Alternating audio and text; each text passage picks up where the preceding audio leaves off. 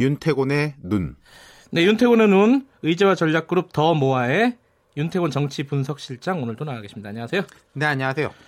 윤종원 청와대 경제수석이 발언한 거에 대한 얘기가 좀 왈가왈부 말이 많습니다. 예, 제가 이건 뭐 경제적으로 세세히 뜯어보기보다는 이게 좀 네. 정치적 흐름하고 연결시켜가지고 말씀드릴까 싶은데요. 네. 지난 주말에 이야기를 했어요. 좀이 자세하게 말을 했는데 연초에 1, 4분기 생각했던 것보다 대외 여건의 불확실성이 커졌다. 성장의 하방 위험이 커진 상황이라서 보다 적극적인 정책 대응이 필요하다 이렇게 말했어요. 1, 4분기에 마이너스 성장했잖아요. 그렇죠. 계속 뭐 수출 이런 쪽도 안 좋고 그러니까 윤 수석 이야기는 미중 갈등 같은 통상 마찰이 생각했던 것보다 더 크고 네. 장기화되고 있다. 그리고 재정 집행도 부진해서 상황이 안 좋다. 그러면서 일본이나 다른 나라처럼 디플레이션을 걱정할 단계는 아니다. 지난주 한국은행이 국민 계정을 개편하면서 GDP도 커졌고 국가 채무 비율이 떨어졌다. 여건 변화에 대응할 수 있는 정책 여력은 좀 더 커지게 됐다. 이렇게 더 붙였어요. 지금까지 청와대가 내놨던 입장 중에는 조금 부정적인 뉘앙스가 강한 것 같아요. 그렇죠. 이게 음. 뭐 심각하진 않다 이런 뉘앙스지만은 그간에 보면은 네. 대통령도 그렇고 청와대도 그렇고 그간 그리 걱정할 거 없다 이런 이야기였어요. 여러 네. 지표는 괜찮은 게 많다. 2분기에는 괜찮아질 거다. 심지어 뭐 거시적으로는 좋은 방향으로 가고 있다 이런 이야기까지 나왔는데 윤수석의 발언은 2분기에도 안 좋을 것 같다는 거거든요. 그래서 그렇죠. 이제 청와대 인식의 변화가 있는 거 아니냐 이런 네네. 생각이 나오는데 다만 윤수석 발언 이후에 논란이 벌어지는 지점 두 가지 정도가 있어요. 뭐 뭐죠? 어떤 거죠? 원인과 대책. 근데 이게 전부 다예요.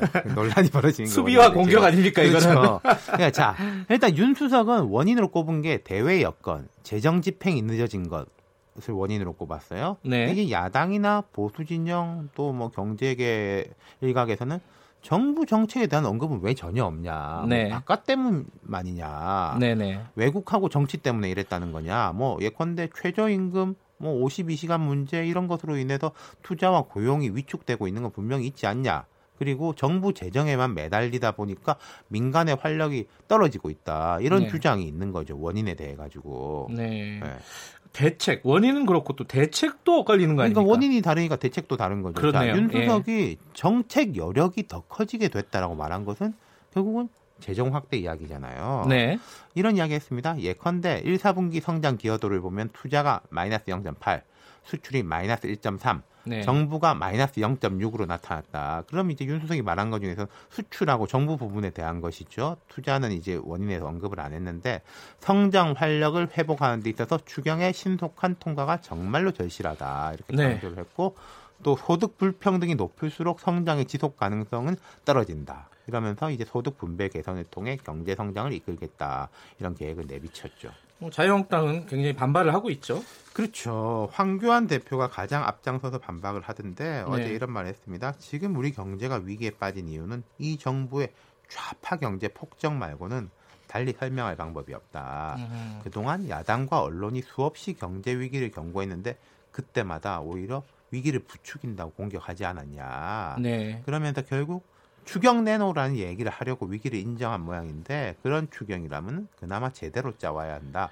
이제 세계 경제, 야당, 추경 탓은 그만하시고 경제 정책 대전환에 나설 것을 강력히 촉구한다 이렇게 말했어요. 추경에 대한 논란은 오늘은 좀 시간이 없을 것 같고요. 네. 어찌 됐든 이 양쪽의 인식차가 너무 크니까 이게 해결이 안 되는 거 아니겠습니까? 그러니까 정부라든지 좀 진보적 경제학자들은 계속 이런 말 했지 않습니까?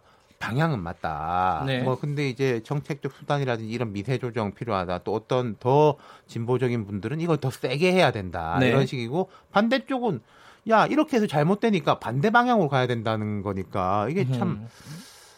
현실에서 조응하기가 어려울 것인데 근데 네. 어쨌든 간에 현실에 대해서는 청와대 입장을 사실상 수정한 게 맞아요.